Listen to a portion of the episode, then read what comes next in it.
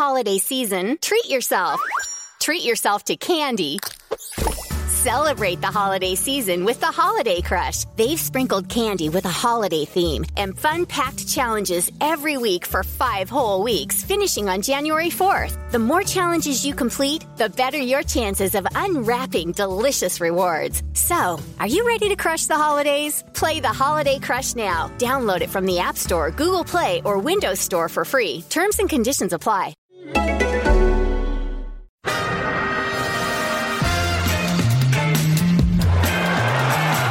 Va a llegar el gol del Arsenal Ozil. Marca Mesut Ozil. Envía al área el remate. Ahí está el primer tanto del partido. No lo celebra, por supuesto, Aaron Ramsey. 0 a 1 para el Arsenal. This is Arscast Extra. Got your homework.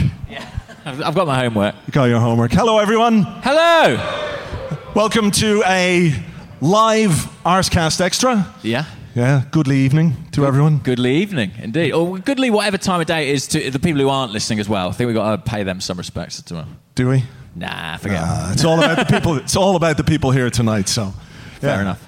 So, um, I, I assume you were uh, at the wedding on Saturday, were you? you I your- was, yeah, Yeah. yeah. I was, was in it? the gospel choir. Did you not notice me? I, I was stood at the back. Uh, no, I wasn't actually, but I did watch it. I wasn't interested in it, but I watched it nonetheless, which makes me the worst kind of person, probably. Why did you Uh, watch it? b- because I sort of, why did I watch it? Yeah. No football anymore.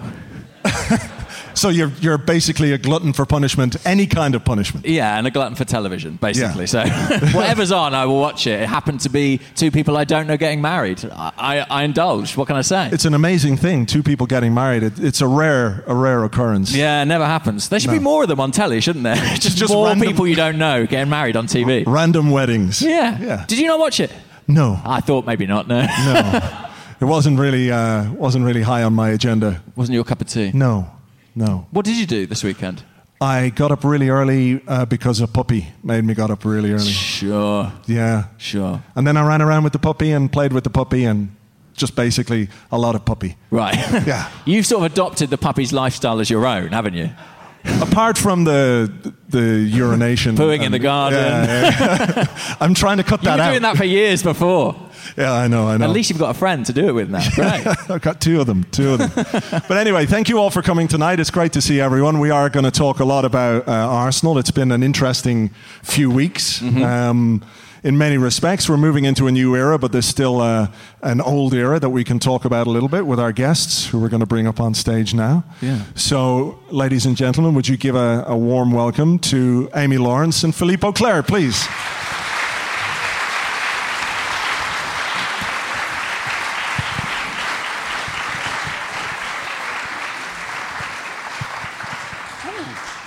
Very comfy. You got the comfy one. We made James sit on the the bad Yeah, chair. I mean, people who are listening to this won't understand, but they've all got lovely sort of leather armchairs, or maybe pleather. I don't know if it's real. I've got a little plastic chair that I have to sit on. It's good for your, it's good for your posture. It's very good for my posture, to be fair. I'm not going to hurt myself doing this. Well, we'll see. There's a long time to go. There is, and it's quite the drop off this stage. So. um, anyway, you guys, how are you? Not too bad. Thank you very much, Andrew. Good. Thank you for asking us uh, to be here tonight. Um, just a little bit frazzled, I think, by everything. Yeah, it's been eventful. To say the least, yes. Yes. To say the least. And um, trying to make sense of it is not that simple. I think we've all been through the, the Wrangler over the last three weeks. Yeah. Uh, Wrangler, Wenger, you know. Wenger Wrangler. Yeah, Wenger Arsene Wrangler. I don't Yeah. know. So, Philippe, let me ask Oui. you um, the last few weeks since we had this announcement about Arsene Wenger leaving, how have you felt about the way it's all played out? You know, I deliberately didn't ask you on the podcast because I knew we were doing this, so Mm-hmm. I'm, I'm curious to just your general feeling before we get into specifics. Uh, I think I went a bit, you know, when there's this Simpsons episode in which Homer Simpson is told, you know, you've only got like five months to live, and he goes through every possible reaction you can possibly have within 30 seconds. yeah. And that's about me. Uh, so the first one was surprise, because I don't think anybody was expecting the announcement to be made at that time. Uh, the second was resignation uh, and perhaps relief I said, yeah, that's what should have happened, perhaps, you know, one or two or even three seasons ago. And then there's a sense of grieving starting to, you know, to kick in, and the fact that you realize you're going to be through this mourning period, basically, and uh, you realize what Arsene has brought to the club, and then suddenly you are able to take perhaps a more objective or more sensitive, more rational uh, view as to what he has brought to the club, and then you start you start grieving. I think it was awake when he, when he talked about being a witness at his own funeral.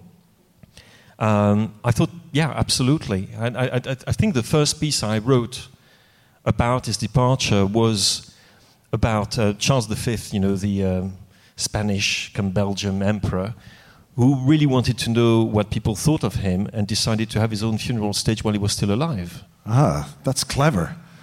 Well, yes, but well, uh, depending yes, on what but people, people think of you. knew he was still alive, so they were crying a lot. But maybe they wouldn't have cried otherwise.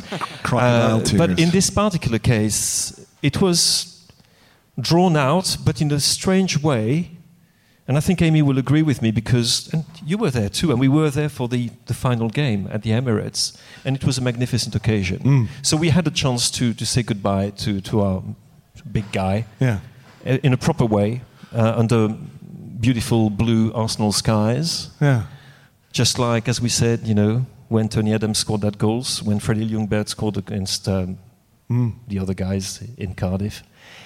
And um, in the end, you're left a bit bereft and also a bit nonplussed because I genuinely think that this season, going beyond Wenger, is really a, a page being turned not just for our club, but also Buffon is leaving Juve, Fergie had his health problems, Per is retiring, Andres Iniesta is retiring, Fernando Torres is retiring. You really Santi get the Cazorla. Santi Cazorla is unfortunately, will I'm He's sure we'll come back to that, going to Villarreal and not staying at, at, Mm. at the, pla- the place where he really belongs, I believe. Um, so you get the feeling, yeah, end of an era, and uh, you look at yourself. I think, I think a lot of us, actually, if, if we look around, I mean, there are quite a few people who've never known any other manager, right? I would Mm. imagine so. I can see a few heads nodding, like cars, like dogs at the back of a car. and um, I've known a couple of other managers, but that's about it. Yeah. So I feel really strange about it. Amy, did you did you enjoy it the last few weeks? I mean, was there enough in it to enjoy as a, a thing? Because normally managers leaving a football club, it's a bit more abrupt than than this was. Do you know what? I, surprisingly, I did enjoy it. And what I enjoyed was that everybody felt good again. And for the last, I don't know, however many seasons, depending on your point of view, it might be more recent or it might stretch back further back. But most Arsenal fans have reached a point where they weren't really enjoying it anymore. The atmosphere has been complicated and difficult and frustrating, and people have had so many mixed emotions. And then even to have this divided fan base has been, you know, really awful. And when I think back to my um, young years as a fan, that's one thing that didn't exist. It wasn't a divided fan base. It was a really unified fan base where Arsenal could, you know, would go wherever and take on any situation, and you felt like everybody was in it together. And it felt like the club, the team, the players, the fans were all in it against everybody else. So for Arsenal to be fighting amongst itself was really was really hard to, to take actually. And I don't know whether that's going to change going forward because you know you look at social media and even in this age of rumours that we're in at the moment, and it's all all over the place. So it's hard to predict whether suddenly a new person comes in and everybody is suddenly u- unified again. But it just felt so great, and I think it it, me- it really meant something to most fans, if not all, and to Arsene to remember kind of why everybody loved each other, why Arsene fell in love with the club, why the fans fell in love with Arsene uh, and what he brought at his best. Um, so that was a big thing for me. I think the only other things were there's there's sort of how you view it in your professional head and how you view it personally, and I, I, you know, I, I found Arsene to be just the most amazing person to listen to, and I think back to the very first press conferences when he arrived 22 years ago, and the majority of people didn't know him terribly well. Um, and I remember going to these press conferences and sitting there and listening to this guy and th- coming out every time thinking, Jesus Christ, I thought I, I thought I knew something about football. And he was just making me think about things and challenging my preconceptions every single time he opened his mouth. You know, we'd go once a week, and in those days it was it was much more fun because there used to be maybe eight or ten journalists in a room, and we'd sit around the table with him, and he'd give us maybe half an hour of his time. And that would allow him to really open up and think about things and go off on tangents, and you could ask interesting questions. And now it's just, you know, transfer rumours are oh, you going to sign a new contract? It's pretty boring fare in the main, it's changed.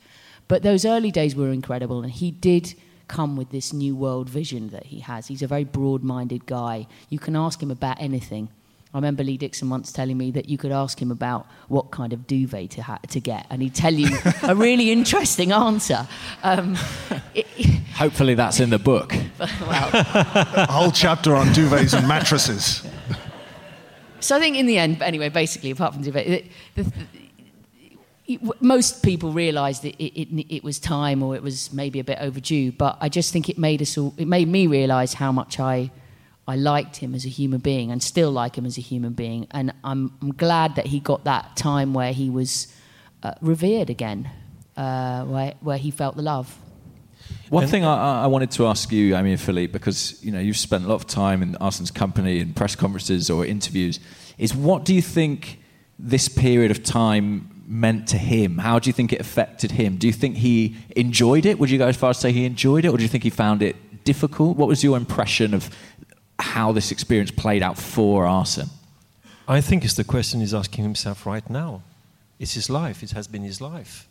I mean, people exaggerate when they say that there is no Arsene Wenger between you know the moment that he leaves his um, his house and goes to the training ground, goes to the game, and so forth. That he has no life. He does have a life. He doesn't talk about it. It's very private life.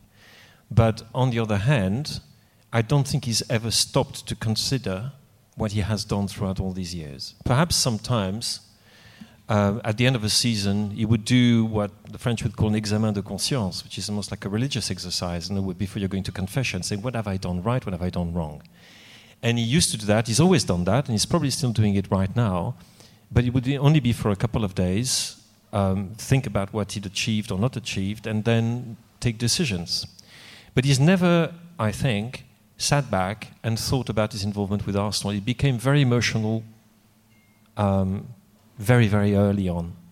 He found the place for him, and, you know, because of that, and because of the kind of man he is, working, and he does work 10, 12 hours a day, seven days a week, it's only now that it's finally sinking in. And I think one of the loveliest things which have happened over the last few the last three weeks, is that it's sunk in, as far as he's concerned, how much people genuinely loved him. Because we've got to remember Arsene not that long ago talking about people, people, and, and, and talking about us guys, you know, talking about the fans, and, and thinking that there was some kind of disconnect, as people would say now, between him and, and the crowd. And he suddenly realized, well, actually, no, there isn't. I'm part of that family. I'm, I'm, an Arsenal man through and through. And when I genuinely think when you said that, when the question was asked him, would you sit in the North Bank? And he said, yeah, yeah, yeah. I, I think he's actually sincere.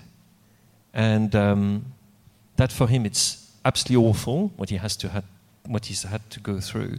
But at the same time, it's an affirmation of, of the quite extraordinary love he has for this club and for his fans. So it's quite beautiful, really. I think what's interesting, Philippe, just hearing you say that, is that when he does stop and think about it all, I'm quite interested in how he really reflects about the difficult time and some of the vitriol and some of that stuff. Because I think when it's happening and you're in the middle of it and you're when you're a manager and you're just in that zone of preparing for games and you have the game and then you have the warm down the next day and even if it's gone wrong you still do that and then you're preparing for the next game. He's always had that thing where it's about the next game it's about the next game. No matter what's going on in the form if you're invincible or if you're losing every game away from home that's how he operates that's how he thinks. And i don't think he allows himself to get too um, uh, to get for it to get too under his skin what people are saying what people are thinking it's, it's somewhere over there, you know. Mm. I mean, he's obviously aware of it, But I, I think it, a, he's got a defence mechanism, which means I can't allow this to get under my skin. So it, in, in future, when he's had a bit of time, I think it would be really interesting if he actually analyses how, you know, how hard that was, how stressful that period was for him. Yeah, I mean, people look at him as a manager, but you know, we are reminded that he's also a man and a person. Um, you, you spoke to him quite soon after the announcement was made that Friday when the announcement was made, and on, on the day actually. on the day, and and you we, we spoke about it a little bit, and you said he was quite angry, and he he's spoken about his shock only last week. He said he's still shocked by by everything. So, what was your sense from talking to him about how this decision was communicated and, and everything else? It was not his decision. Hmm. I think we can all agree on that. It might be a decision that he was um, persuaded to make his own, but that's about as far as I would go. He didn't want to go. I think that last year um, he genuinely thought about calling it a day after the uh, FA Cup final, the win over Chelsea. And many people think that it would have been the perfect time for him to, you know, bid farewell to everybody. And it seems that he was actually asked to carry on, and that he was genuinely believing that it wouldn't be for one season only, but for two seasons, that he would go to the end of, of his contract. Um, judging by his reaction, I'm not saying he said that verbatim because that would be uh, betraying his word, but judging by the tone of his reaction, that's not the case. He's been pushed out. Uh, We shouldn't, we shouldn't, you know, kid ourselves that it was a, a decision taken common with the board or anything like that. He would, he would have loved to stay. Do you think, with the passing of a, a few weeks, that he might recognize it as a good decision for him? Possibly. that was my Wengerian here. Yes.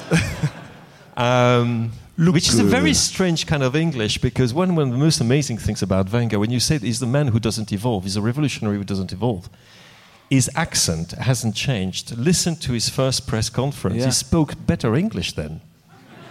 Honestly.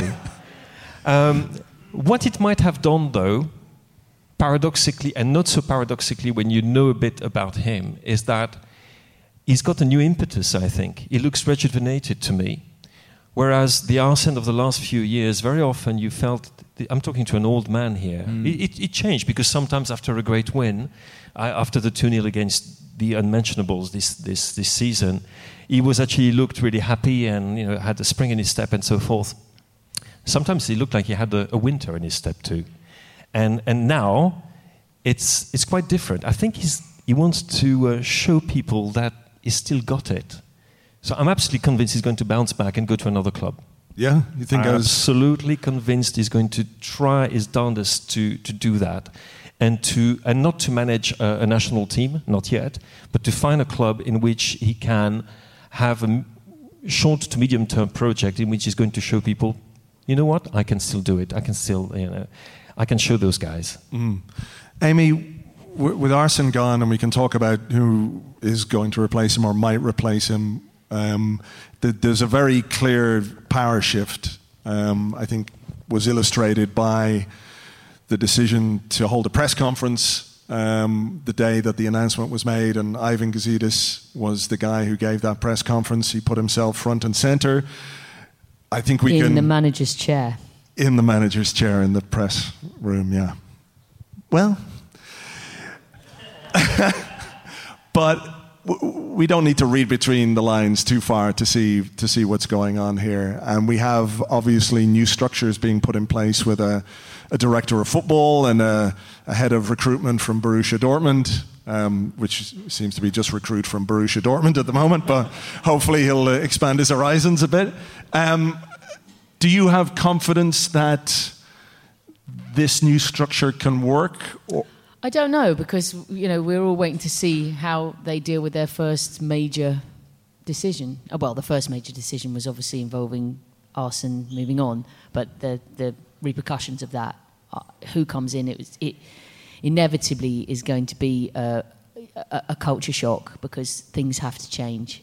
I think what's interesting about it is you can be emotional and you can judge it with all those feelings that you have. But when you talk about a new structure being in place, that's that was needed. You know, um, you have to, to to say that that's probably the right thing to do to to evolve and not be running the same kind of a way that you were running in.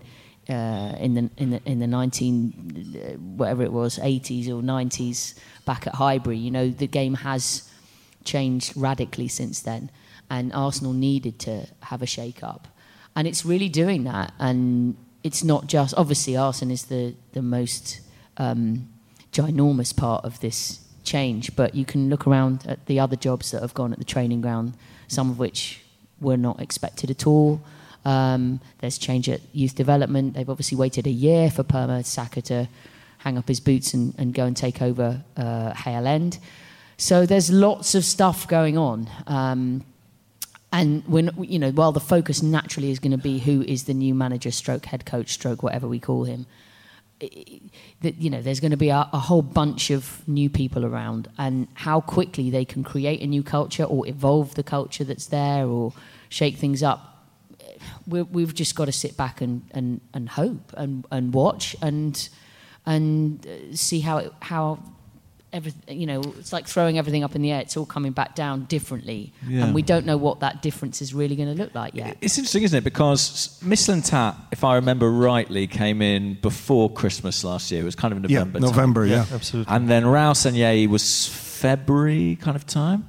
But it's difficult to discern precisely what kind of authority they have had. Do you know what i mean? With Arsene still in in place for the second half of the season. I think Mislintat's influence is pretty clear when you look at the transfer policy, you look at Aubameyang, you look at Mkhitaryan, you look at Mavropanos. Yeah, absolutely. But Sanllehi, uh, you know, we, we've only heard from him in that fans forum meeting. We don't know how those two have integrated as a pair. We don't know how they work with Gazidis. We don't know how involved or not they are in the appointment process. So it really is. Next season for Arsenal, one of the great exciting things about it is how many unknowns there are, and the main one is about the head coach. But I do think there is this other unknown of how does this entire management structure manage to collaborate, and how do they come together? Because they haven't got a shared path, they haven't got a shared history. It's a new partnership, and uh, it's essential, isn't it, for Arsenal Football Club that they, they make that click and make that happen. It, that's not an easy thing. The magic that Wenger had with, say, David Dean is not commonplace you know, that sort of relationship is not, you don't find that all the time. Yeah, I mean, they do have a, a, big job on their hands to, to work together and to work as a team and to work effectively and, uh, you know, to bring in the new, the new manager, a new head coach. Do you see, Philippe, a big distinction between head coach and manager? In terms of what the very job entails? So, very much so. And also, what I find rather interesting is that they seem to be going towards the uh, strategy of the head coach when most of the other Premier League clubs are going to the strategy of the manager. Mm. Because if you look around, um, well, Mourinho is Mourinho, so we won't talk about Mourinho anymore. No. No. No, please. No. We're having a nice night. We're having a really nice time. But if you look at Manchester City, um, Pep Guardiola has just signed a new deal for the first time in his life, is going to stay more than four years, probably, and perhaps more than that, at the same club, shaping almost every aspect of the club strategy in terms of, certainly in terms of the football itself, not in terms of financial and political strategy, which is, um, we, we could talk about that, but we won't talk about it. We're having a nice night. Exactly. Uh, you look at Tottenham, they're desperate to keep Mauricio Pochettino. Uh, same thing, there is a football strategy at work here, which has already been there for four years. So we're looking long term. You're looking at Liverpool's Jurgen Klopp, same thing, long term strategy, where the, the head guy, the head coach, is very much in charge of the way that the club is going to be run, including transfer, uh, transfers and so forth. Arsenal seems to be going towards people who will be very much employees of the club, coaches rather than managers. So a bit against the grain of what the other clubs are doing in the Premier League, successful clubs. I could actually take, take examples elsewhere in the league, like Dyche with Burnley. People were there for a long time with a project, and the manager is the person who devises and delivers the project. It seems now we're more going to, okay, we need a head coach to coach the guys, put the team out, but we look after the rest. So, which is one of the reasons why it's so well. We were all on tenterhooks, wondering: Are we going to get an Arteta type kind of manager? Are we going to get a, an Emery type, an Allegri type, a Sarri type? Because all of these would be indicative of completely different strategies for the medium and long term. Mm. It does seem like we're getting an Arteta type more than any of the others because I don't know about what you guys think, but uh, to me, all the names that have been out there have been. I'm not sure. I'm not convinced there was that much interest in anyone else beyond Mikel Arteta. Maybe Allegri, if they could have got him, but Patrick Vieira was a name who was mentioned. I'm not sure there was any real contact with Patrick Vieira. We think that there was none. Yeah. Yep. So there are names put out there into the ether to make it look like there's been a, a process or a consultation process or a real thought gone into it, when maybe the idea all along has been Mikel Arteta to bring this guy in and to put him into this structure. Is there is there something to be said, Amy, for that being a positive, that at least it is a clear idea, while you can have reservations about how it might work, given that he's never managed a game, etc., etc., but at least it is a clear idea. But if it was a clear idea and if they really had that courage of their convictions, you know, did they really need to go through the. Do, doesn't that become even stronger if you say, this is our guy and this is why? Mm. Um, I, I just think that for all that you're saying about the different, you know, the, the shades of grey in the management structures, Philippe, it's quite hard to look beyond the fact that the guy, and he might be absolutely immensely talented and have a huge, bright future, but he still hasn't managed a game of football. And you know, in the end, you can call it head coach all you like, and you can say that your job is just to look after the players on the training field, get them ready for matches, and try and win those matches. That's it. We don't want you to have to worry about anything else. But that's not realistic in in the football world. A head coach, even in that position, someone in charge of that situation, still has to manage. They still they have to obviously manage the players, and by that I mean manage their personalities, manage their their issues, their problems, their concerns, their fitness, has to manage agents, has to manage us lot in the media, probably annoying them quite a lot of the time, has to manage expectations from the fan base and the atmosphere and what's going on out there in the, the wider world. You cannot just be a head coach if you are the figurehead and you are in charge of picking the team of a major club in my but, humble but opinion. You, you could ask Amy. Uh, so I, I, mean, I mean, and it may well be if it is Mikel Arteta that he's brilliant at all that managing aspect. Uh, you know, let's hope he is. But it's a huge leap of faith because he's never had to do it before. Uh, aren't they just applying a North American model? I think when so. You go, yeah. When you go to an NFL, you know, which is what the model that Kroenke Senior and Kroenke Junior would know about you can get rid of your head coach twice a year if you want to. You've got a guy who's in charge of the draft. You've got a charge who's in charge of statistics. You've got a charge in, a guy in charge of the defense and the offense and all this. Everything is incredibly compartmented, and it may be that they want to bring this model over to the Premier League, and because they think it works. In which case, having somebody like Mikel Arteta is not going to cost as much money. I think the fans will would welcome him anyway because he's been one of ours. He's one of ours you want to give him a, a fair, a fair crack at the whip. And um, if it doesn't work out, let's just get somebody else. I think that's right. I think I've, I've, called, I've, heard the Arsenal model called sort of a continental model, the new model we're adopting. But I think you're right. It's much closer to a North American way of being, and that makes sense. With that's what the Kroenkes know. And I, have spent the past few days kind of uh, talking myself around to Mikel Arteta uh, due to, a, frankly, a lack of alternatives. Um, but I'll be honest, when Amy said then, you know, he hasn't managed a single football match, I felt physically sick. like, as she said it, I was like, oh, God, that, that's true, isn't it? And it is such an. Ex- I, I, think he, he managed one, didn't he? When oh, that's Pep just a story, isn't oh, it? That's just a piece on. of shit that they put in the website. Like, he did manage one, and it was against Arsenal, and they won. That's, that's nonsense, surely. Surely. That is, know. yes, you're quite correct. Yeah. Sorry. Also, anyone could beat Arsenal. Do you know what I mean? That's not hard. But I think, yeah, it, there's so much involved in it. Like, you could be a sensational one to one coach. And there's evidence to suggest Arteta is. Fernandinho has said as much. There's been a lot of talk about Raheem Sterling, his improvement under Arteta. But there is so much more involved. And whatever your job title is, uh, you know, it was really interesting watching Thierry Henry's interview about Arsene Wenger when Arsene uh, stepped down. And it was all about the, the, side of management that we don't see, dealing with players on a day to day basis. How much of a. Was it, did he call himself a pain in the arse, Thierry? A pain in the. Yeah, arse or neck, one or the other. Right, one Either or the way. other. Either can happen. So it's sciatica of some kind. And basically, he, he made that point, and I sort of think Arteta has never been in that position, and he's never been the front man. I I desperately want him to do well if it is him, but I must say it's a huge, huge ask. It would be a huge ask of anybody.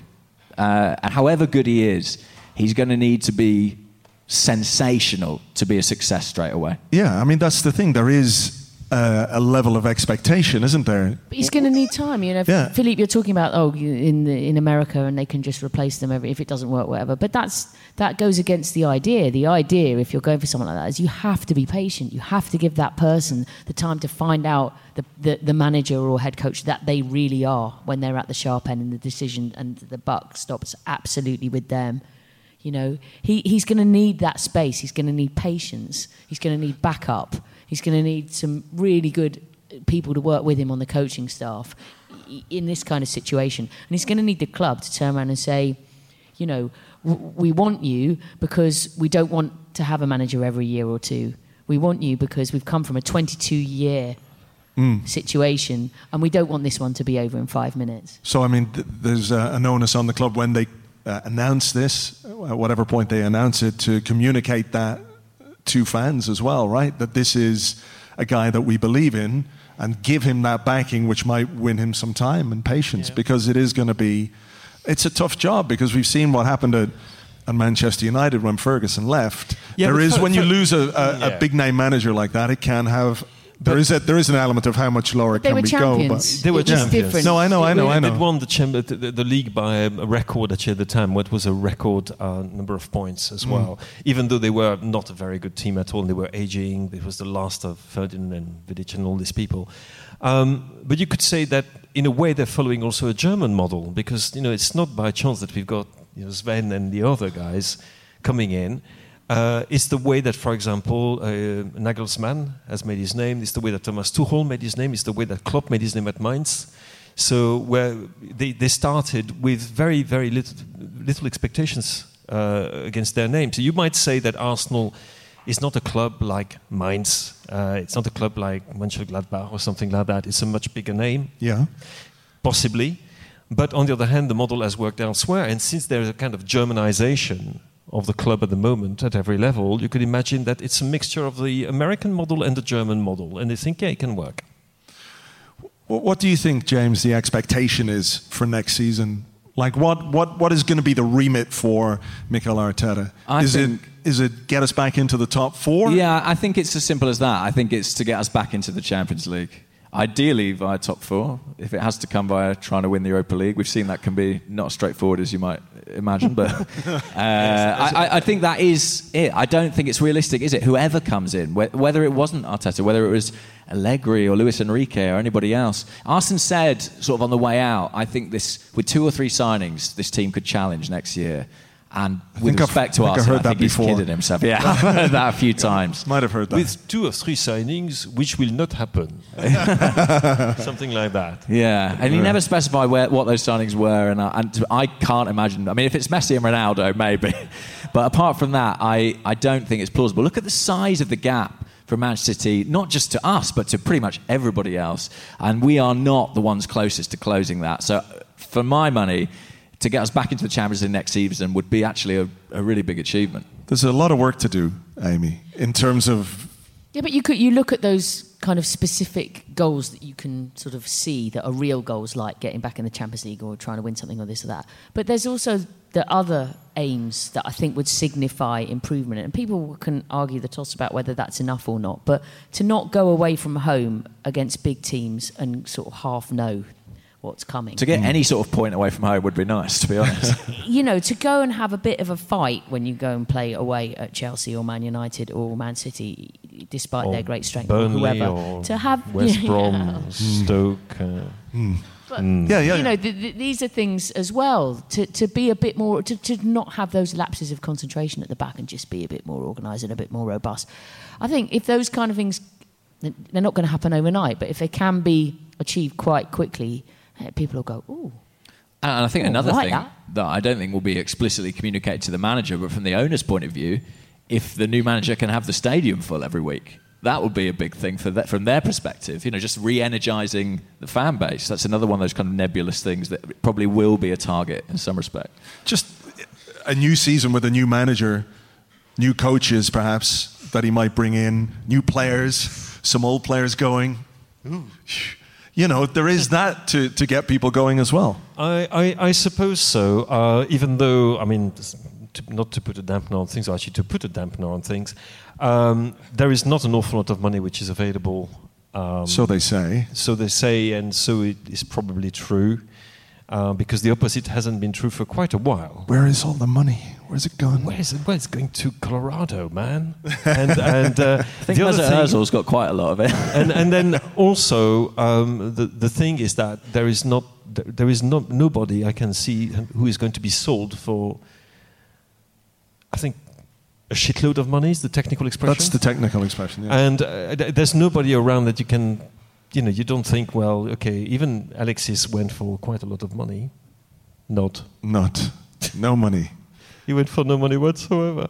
Um, but there are no players around that you can think the club can dispense with and, and get you know enough money to uh, Well, they boost the coffers. there's Aaron Ramsey and Hector Bellerin, whose names keep getting mentioned in that regard. To me, like personally, we have to keep those two guys. Yes. I think because Yes. they're good, and we need more good players. Yes. yes. And also, how much would you get from them? You might get quite a lot for Aaron Ramsey, I would imagine. Mm.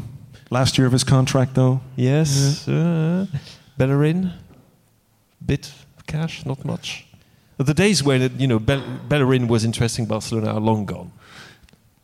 Arteta obviously knows Hector Bellerin very well. Yeah. And he sp- uh, Arteta spoke about Bellerin very early on and said that he was going to be the right back at Arsenal for years and years to come. So it's hard to imagine he'd come in and sanction his sale, especially when we don't have any other right But the, the problem, I think, that we we would um, uh, agree that a new keeper is needed. Yep. Uh, we certainly need at least one central defender. hmm We need a defensive midfielder. Correct. And probably uh, a guy who can play on the wings, you know, like a guy who goes past people and crosses the ball. Yeah. Got some skills. I don't know what you're talking about. Then we need the money to bring Olivier Giroud back to Arsenal. so that's going to cost a bit. Um, He looks he looks terrible in blue, doesn't he? it just God. doesn't suit him at all. So if you're looking at it, we're already talking about what four or five players. Hmm.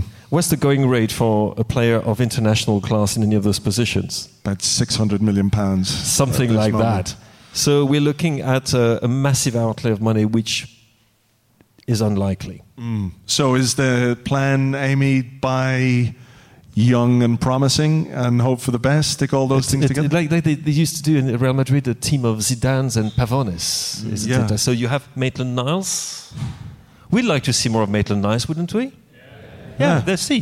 For example, Yeah. that's a start. Eddie Nketiah. Sorry, what, uh, uh, just lift it off for a second, Andrew. Go on. What was the question? We were just talking about you know buying in young players, or, or perhaps perhaps one of the things uh, that the new manager will be asked to do, given that uh, our esteemed chief executive spoke so uh, fondly about the values of the club and bringing through young players, will be to to try and develop the crop of young players who are at the club right now. Look, I think that you know any club with any sense tries to buy the best young players they can. I mean, it's not rocket science. This is not something all of a sudden that's new and innovative and brilliant. If you find a you know a kid of whether it's you know 18, 20 or, or younger, and you, you really think that they, that in the right environment and with the right coaching and uh, that they're going to flourish. Well, of course you want to you want to buy them in before they're unbuyable. I mean, we all know the the litany of players that you know supposedly nearly came to Arsenal um, when they were young and affordable. For one reason, it do, it doesn't happen, and then they, they go somewhere else, and then suddenly, you know, Cristiano Ronaldo is obviously way out of reach. I mean, football is full of these things, um, but it's something that is uh, you know has served Arsenal brilliantly. I mean, we all remember the very you know the early Wenger years, seeing Nicolas Anelka at the age of 17, you know, one of his first signings, by, Jesus, that kid was unreal. We'd never seen anything like the Premier League had not seen a player like Nicolas Anelka when he first arrived i- i- i- in uh, whatever it was, 1997 or something Yeah. like And that. remember, Amy, the first time we saw Cesc Fabregas, Carling Cup game We can look at at Highbury. Rotherham. Was? Rotherham, yeah. yeah, yeah. And um, I think you told me on that day that they no no, Amy I don't did. remember what I did yet. and they, they had done the they had done the stats analysis on Prozone, and he had come up with he was what 17 at the time, with the most astonishing figures they'd ever seen for a player of that age at, at any stage, and You know- he proved to be a, Yeah. a wonderful player for us. What we should do is get the guy who found those players. He sounds like he can spot talent. But I think when you when you the the whole point about Sven Mislintat is that that's supposed to be his his clever thing is finding the guys just before they're going to be brilliant. That was his kind of calling card. Exactly, but again, if you're going to do that, if you're going to give the keys to the team to you know some young players, as you say, there's a, a number of positions that need to be addressed, and if you if most of those are going to be filled with, assuming it's not another 29 year old from Borussia Dortmund, um, somebody who's who's young and got loads of promise, they need time. So I'm I'm very interested in the messaging that comes out when the new man is is unveiled, and whether or not that's part of of the whole message that comes across, because it does need for everybody to buy into it, for the bums to come back on the seats, for the atmosphere to be you know engaged again. Uh, s- Some managers can do that. I mean, Sarri has done it with Naples. Because to be honest, you look at the players. I mean, they've been one of the most wonderful teams to watch last season. They've been absolutely fabulous. You look at the team; it's honestly nothing to shout about. Honestly, it's not that great. But you've got one of those guys who is capable to transform them. Um, and but but if you're looking at young players whom you know have got the quality to to to succeed in the Premier League, you're looking at players like Leon Bailey, for example. And how much is Leon Bailey worth today? 80 million, something like that? Probably. That's after one season where he's basically exploded in the Bundesliga, which is where they're looking for all their players. So, you know, you, you would like to be confident, but um, a bit like Amy, I'm not too sure. I think we're all a little bit cautiously optimistic, might be. That- good way of that's one. With the, with the emphasis on the cautious, yeah. Yeah, yeah, yeah. All right. Well, look, what we're going to do is take a little break. That's part one. Uh, you guys can go get a drink at the bar. We're going to come back with part two, and we're going to have questions. We'll open it up to the floor. So we'll be back in about 15 minutes. Think of your questions, guys. Cheers.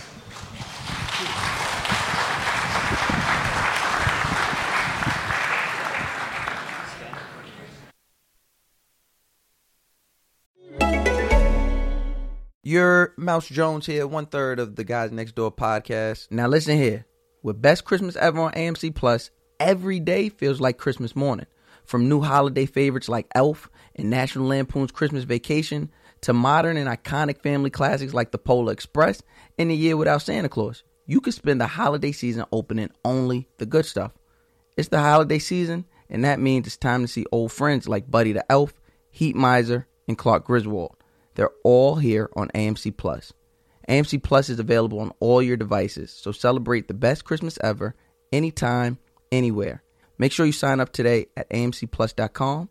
AMC Plus, only the good stuff. This holiday season, treat yourself.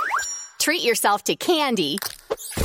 Celebrate the holiday season with the Holiday Crush. They've sprinkled candy with a holiday theme and fun packed challenges every week for five whole weeks, finishing on January 4th. The more challenges you complete, the better your chances of unwrapping delicious rewards. So, are you ready to crush the holidays? Play the Holiday Crush now. Download it from the App Store, Google Play, or Windows Store for free. Terms and conditions apply.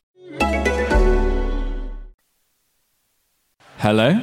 Guys, um, you've all got Twitter, so you probably know this before us.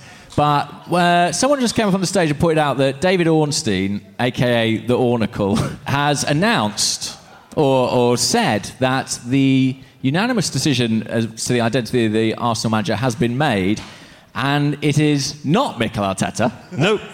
but Unai Emery. Yes. Well, that went down really well. and there were the welcoming cheers of the. So we'll be re-recording the first part of the yeah, you can forget in a about it. They second. fucking So just ruined some that of you first might half want of to the podcast. rethink your questions or. This is what happens when you do stuff live, guys. Things happen.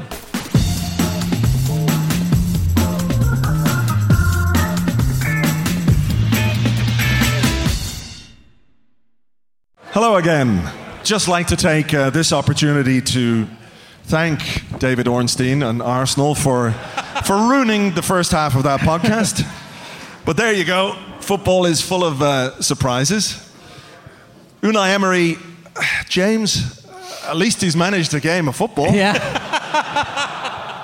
There's that. There is that. I, I mean, do you feel less sick now? I always feel a little bit sick, Andrew. You know that very well. But I, I um, I, I, I am relatively positive about it, actually. But only because I, I confess I'm no Unai Emery expert. But this morning, when I saw the stories linking with the job, I took them very much with a pinch of salt at that point. But I did think, well, let's have a look at this guy. Let's have a look at his track record. And when you go back and you look at what he's done, the clubs he's managed, there is a comparison to be drawn maybe with Arsenal in their position now. He was at Valencia, and I think he finished uh, third three seasons consecutively with Valencia, which, when you've got Real Madrid and Barcelona there at that time, is basically best of the rest. It's not too shabby. It's second first. Exactly. Uh, then he. It's the new fourth place trophy. so get excited about that, guys. Uh, and then he went to Russia, and I think it, it didn't work out for him well there. But he came back to Sevilla, and working in a structure there not dissimilar to the kind of structure we've been talking about at Arsenal. He was working with, I believe it's Monchi, who's the guy who Monchi, yeah. identifies a lot of their talent.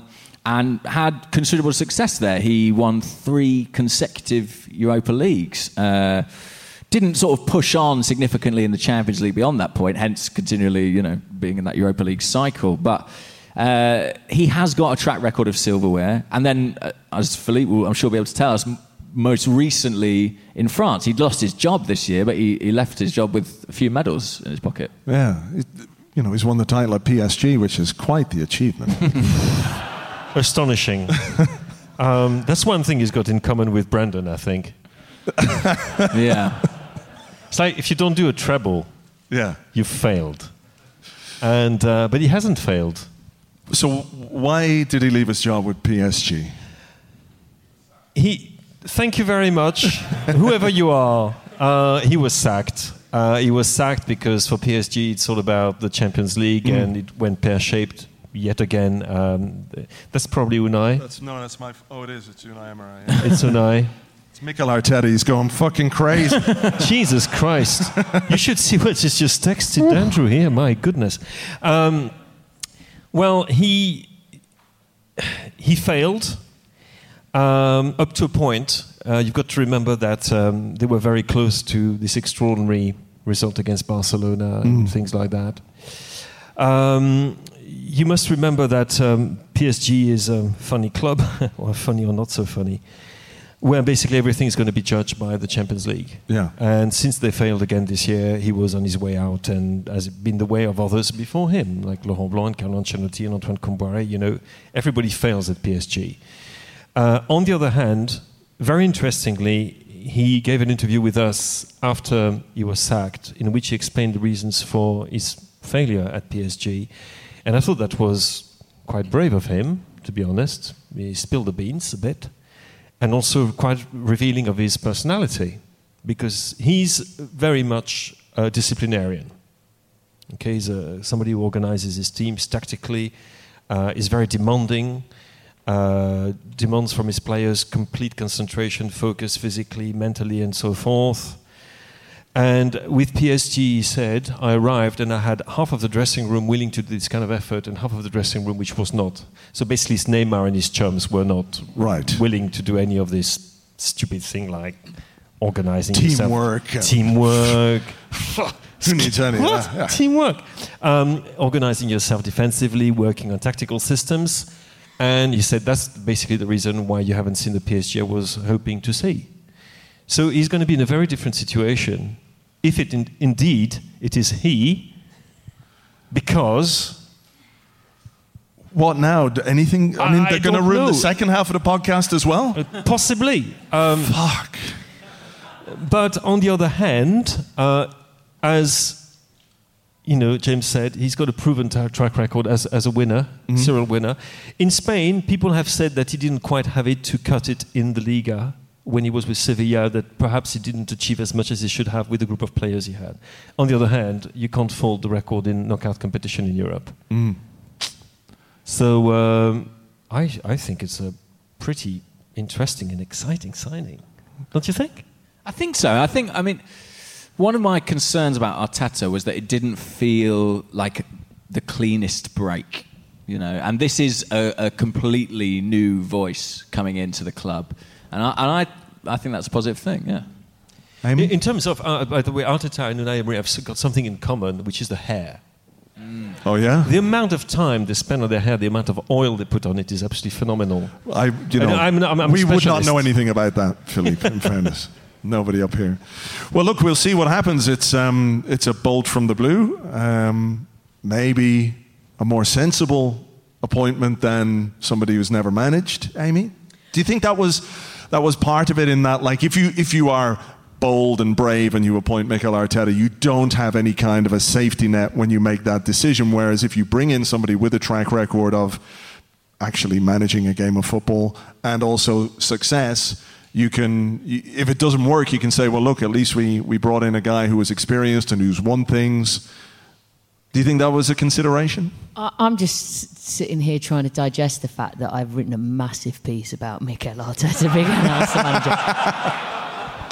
Which was commissioned last week by The Guardian, uh, along with several other articles uh, uh, with different aspects of new Arsenal manager Mikel Arteta, which are obviously. Um, I'm not sure it's a cut and paste job, really. But, uh, so, Find and so- replace. Anyway, sorry, I, I, I digress. Um, yeah, I think that. I mean, it's interesting because uh, when the Arteta rumours became very strong, um, you know, the, the main. I think it was obvious that the the thing that was very difficult to get over was the not managing a game of football before. With the, the you know, I read a, a piece the other day. Someone said about what is experience. You know, how do you gain? You know, what does it mean? How do you? And what Philippe just said about one of Emery's strengths um, being discipline, being you know this trying to instill these tactical ideas and demanding of his players and all this kind of stuff. In many ways, the dressing room that he's walking into, that's what that's exactly what they need. Whether he's the right man to be delivering that message remains to be seen. But they're crying out for a guy to tell them exactly what to do, um, to get hold, you know, to make them feel confident defensively that they can be robust and not a bit panicky and not maybe losing concentration. To make them feel that they have a plan that they can enact on a difficult pitch and try and get a result. And I think that they're they're going to be so receptive to a new voice whose whose strengths is that. It is absolutely a clean slate now for everybody, isn't it? Because Arteta, even if he was going to come in and be ruthless and, you know, put himself in the position of manager and not former teammate, he knew a lot about the players, or most of the players that were there. Whereas Emery will know some of them obviously by reputation, but he's got to come in and make a, an assessment and a judgment of, of these players Yes. by working with them. And he's um, he's very precise in his preparations, and you can be sure he's one of those guys who has dossiers on absolutely everything. Um, and I, I would say, if you want to have an idea of what, what he's like as a manager, I would um, tell you to watch. I think it was the first leg of the tie against Real Madrid. In France, he was absolutely slated for a couple of changes he made, where Zidane basically made some changes which were d- decisive. What people forget is that when Unai Emery changed his team, this is actually when they had the best 20 minutes in the Champions League this season. He was able to take the decision. He could see what was going on, and suddenly PSG were all over Real Madrid and actually making them look absolutely ridiculous. And it's only because of a couple of, of perhaps lack of focus. Again, the players were not hadn't bought into his own eth- ethos that PSG got undone. But he's very smart, very hardworking. And as to the fact that he doesn't speak very good English, may I remind you that uh, another manager, uh, Spanish-speaking manager, who works in a club which is, you know, didn't speak a word of English more or less when he arrived in, in England and hasn't done too badly since then. Carvalhal just got sacked by Swansea.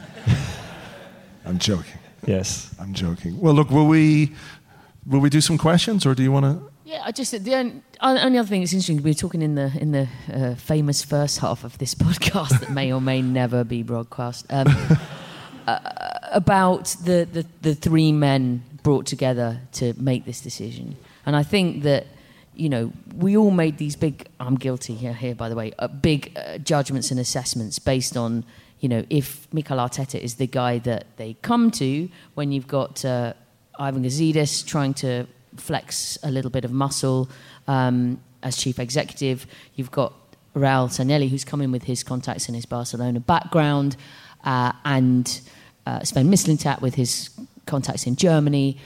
You know, I was a bit like, wow, you know, like if you're going to make this decision, surely Ivan Gazidis is going to do a bit of listening to these guys because they've been out working on the kind of football coalface, if you like. Um, involved in these kind of decisions in the past. And then you think, hmm, Arteta, but Arteta seemed to be a Gazidis choice uh, because of the rapport they had uh, at the club previously, and because Gazidis, it was easy to come to the conclusion that he was maybe drawn to this as an idea, as to be, this is going to be my discovery. You know, this is the guy, I've seen something in him. Mm. So after all that thought process, if, if they end up coming with, up with a completely different plan, then all my preconceptions are just bollocks. So it's quite interesting that you, you, you realise that perhaps the three of them, they've sat down together and they're not necessarily doing things exactly as we'd imagined. Right. Well, maybe it speaks to somebody being able to turn around and say, this is not a good idea, you know. Maybe this isn't the best appointment we can make, so we'll see. It's, it's mad, isn't it? Yeah. I mean, this whole managerial appointment process, uh, as fans, we've really been pretty much in the dark. You know, there's, there's been all these kind of false leads and Allegri, all the talk about Allegri, and all the talk about Arteta. And then this has come in the last 24 hours from nowhere. But then when you think about it, that is a bit of an Arsenal trademark, isn't it? An appointment from the blue. That's not necessarily something new. Apparently, he only arrived in London last night, that's what right. I've been told. Do, do, you think they'll put Mikel Arteta in charge of the Man City Arsenal game again next? that will be interesting. Yeah, I doubt plenty it. of motivation. I doubt it. Will we do questions, James? We'll do questions. Yeah, let's we've, do it. We've got a radio mic there. Let's just check it's on. Oh, it is on. Oh, Exciting. Brilliant, no wires. Okay, so what we'll do, you guys stick your hands up, I'll come to you, tell us your name and your question. Um, fire away. We'll start in the front row because these guys got here early doors, I think it's fair. Hi. Hi. Um, I just wanted to say that I kind of I'm not surprised that we haven't gone for Arteta if that is the case because I always felt that if Gazidis if it's Gazidis' choice and he puts in Arteta and it doesn't work out, then it really puts the pressure on him. But if you put in somebody that's tried and tested, then you know well, you know it's a logical choice. You know it didn't work out. I'll move on to the next one self-preservation so, a little. A little bit, yeah. So I kind of, I'm not. So I just in the back of my head, I just wasn't quite sure it was going to be Arteta as strong as it looked. Yeah. My question is, um, apart from sort out the defence, what one thing on or off the field would you do if you were Arsenal manager? The, the only one thing. You could, or the most important thing. The, the most important thing. Like, I think I, I wrote something on the blog the other day about Mikel Arteta installing a bit of bastardosity into the team again. And I know it's one of those great intangibles that you can't quantify in any way, but just a slight change of culture, less niceness. Keonitis. Keonitis, yeah, perhaps. Yes. Perhaps. A bit more, a bit more. Like, yes. you know, think about close your eyes and just think about that moment when Cristiano Ronaldo is bombing down the wing at Highbury and Lauren sends him spiraling into the air like a satellite.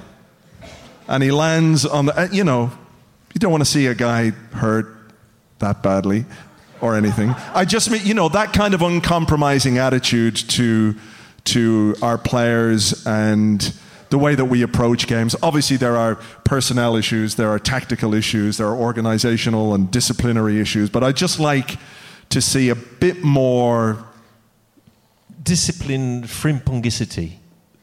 That, no, not, not, no, no not less that. frimpong. No, no definitely frimpong. not. Definitely not frimpong. Well, Xhaka tries from, but he, you know, he gets he gets sent off and stuff um, w- when he does it. Um, but just that, you know, a change of culture slightly, you know? That's what I think. Vice, I believe it's called. Bit of Vice. Bit of Vice. Bit of Vice. Miami Vice. Yes, something like that. Don Johnson for manager. Okay. Anything you would do in particular? I think uh, uh, I think you've summed it up pretty well. Okay. All right. Okay, next question. Let's see, uh, Han, somewhere here. This guy. Let's go over here. Hey, man, what's your name and what is your question? Hi, uh, my name is Pav. Um, first question Do I get a refund for the first half of this podcast? Absolutely. No problem. Thank you. Uh, what are the top three things you guys are excited about about the next season? Top three things to be excited about. Amy, I'll let you go first.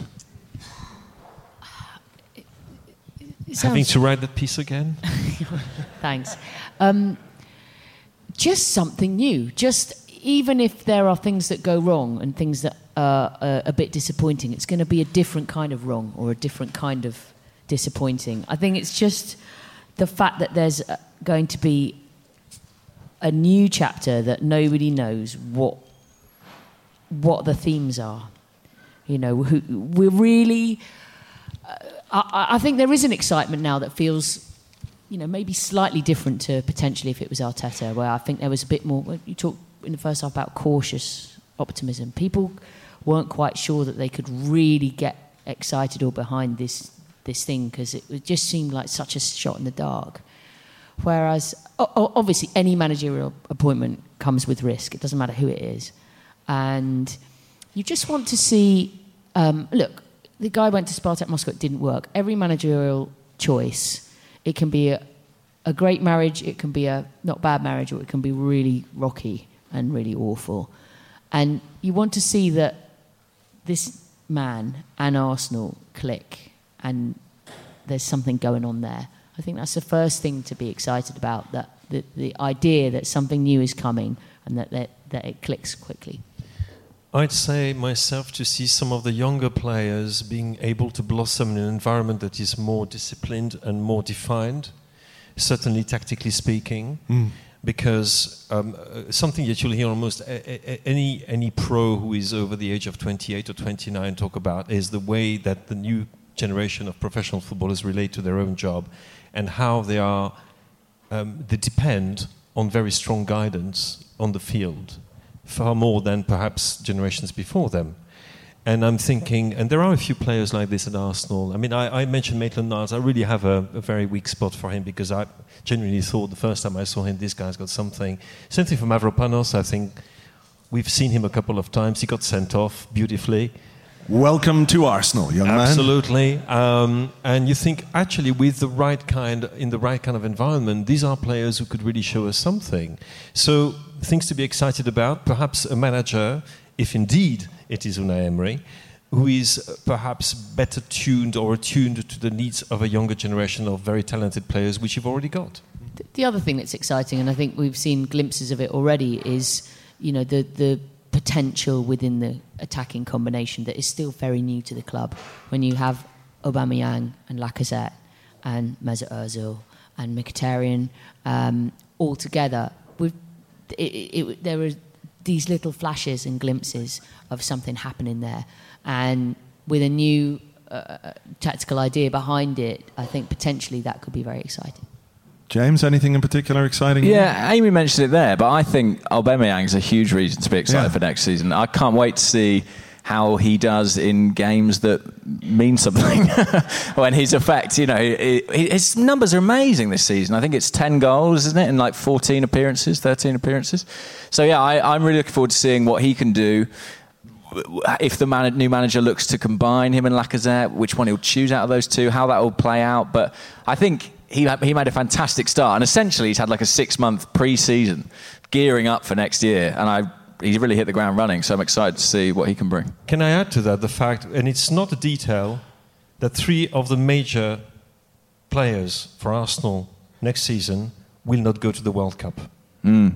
It's not a moot point. Mkhitaryan, Lacazette, Aubameyang will be rested and Mm. fresh, unlike most of the guys from the other big teams. And there's a real chance here. I mean, honestly, I'm not, I'm not joking. There's a real chance here. You've got to start the season really full, full on. Pre-season tour is going to be awesome. Yeah, it's true. Yeah, Dublin, I believe. So People on it. Whoa! everybody come to Ireland. We'll have a drink or two. Cool. Hi, man. What's your name and what's your question? Hi, I'm Ishmael. Um, every season before the season starts, we sit down. There's about four of us here, and we decide what position we finish, and we have a little wager. There's nothing on it. I just want to ask the panel individually where do they think we will finish, uh, and that will impact because the last ten minutes we found out somebody's new. We, for uh, your record, we I've said three. My, Dave said four, and Terry said six. So. Um, Typical Terry. such a negative, negative Nancy. Um, where are we going to finish? I, I think that there is the potential within this group of players if you add the right, the right components. If we can uh, strengthen ourselves defensively. I mean, our home form suggests that there's more to this team than we've seen this season. The away form has been terrible. So with tactical organisation, discipline, all those things that our, our new friend Unai Emery is going to bring. Uh, We think. uh, we think. We hope. Um, Just wait Fourth. for the next message thing. Fourth. It's fourth. yeah. Okay. Yeah. All right. Um, yeah, I'll, I'll, I'll vote for that. Okay. I'll vote for that. Um, a lot will depend on the way the Europa League is treated and obviously the recruitment. I mean, to make any kind of prediction anyway is a bit silly at this point. But provided not only that we recruit the right players, but also get rid of the ones that we should get rid of, um, I can see that happening. Why Right. not? Who, do- who do you think we should get rid of? I Now, don't look, you brought it up. I want to be cruel, but No. I think that um, certainly in central defense, there's at least one player that, honestly, Yep. yep. Yep. I think so. Think so Amy, too. where are we going to finish? I, I, I, I hate to be a classic sit on the fence. Don't be a person. Terry. I just think it's too early to, to, Yeah. to have an educated judgment, to be honest. I think uh, the week before the season starts, you can usually be a lot clearer. And it'll be a slightly more interesting. Even then, it's been difficult to do that because, of course, the transfer window historically has been open till the end of August. But I think this season is the first one August where it's supposed 9th. to finish before the start of the league. So I think we'll all know what we've got to work with then. Um, the only thing I would say is I, I get a bit um, frustrated sometimes with, with the fixation with the top four, uh, simply because I think there are now six teams who are entitled to go into every season thinking they should have a jolly good stab at it.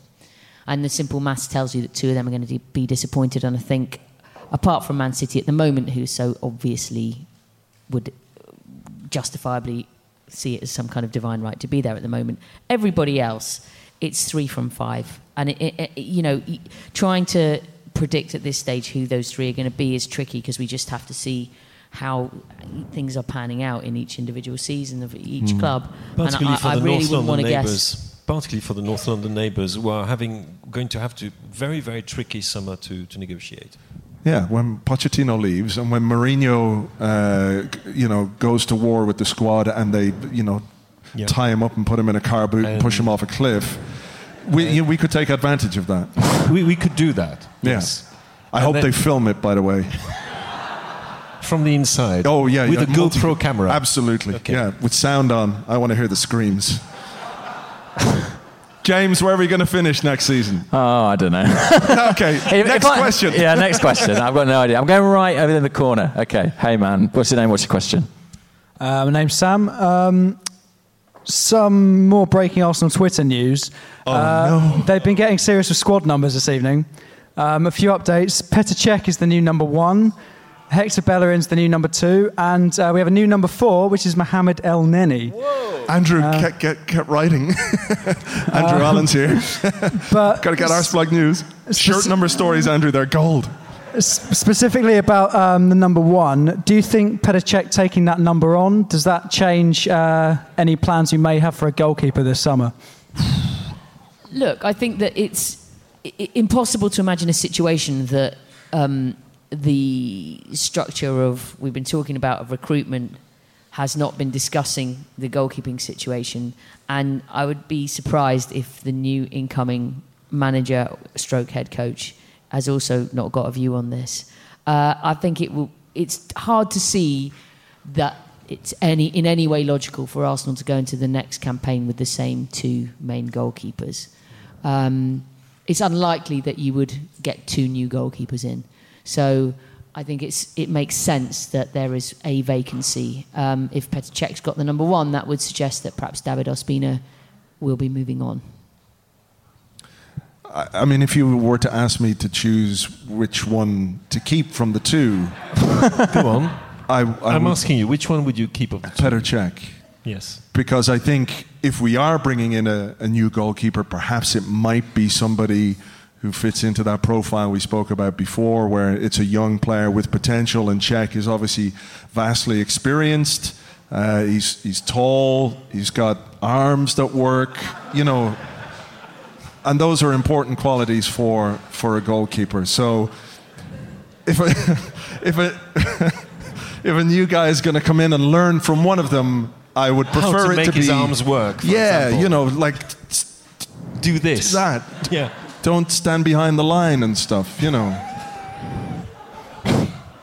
Incidentally, just one of those kind of football sliding doors moments. You wonder if all this change had happened a year ago rather than now, whether Wojciech Szczesny might have been persuaded to. Oh, don't even talk about it, Amy. It's too upsetting. We, we, we could actually also talk. I mean, I mean, I, personally, I, I, I mean, Lukas Fabianski, whom I think has had an absolutely fantastic season with Swansea, despite the fact that they've been relegated. It's been Mm. absolutely superb. But there you go. Never go back, But, uh, but Hector Bellerin is the new Lee Dixon. Is that right, Hector Bellerin? Yeah, Hector Bellerin's wearing number two. Yeah. Whew.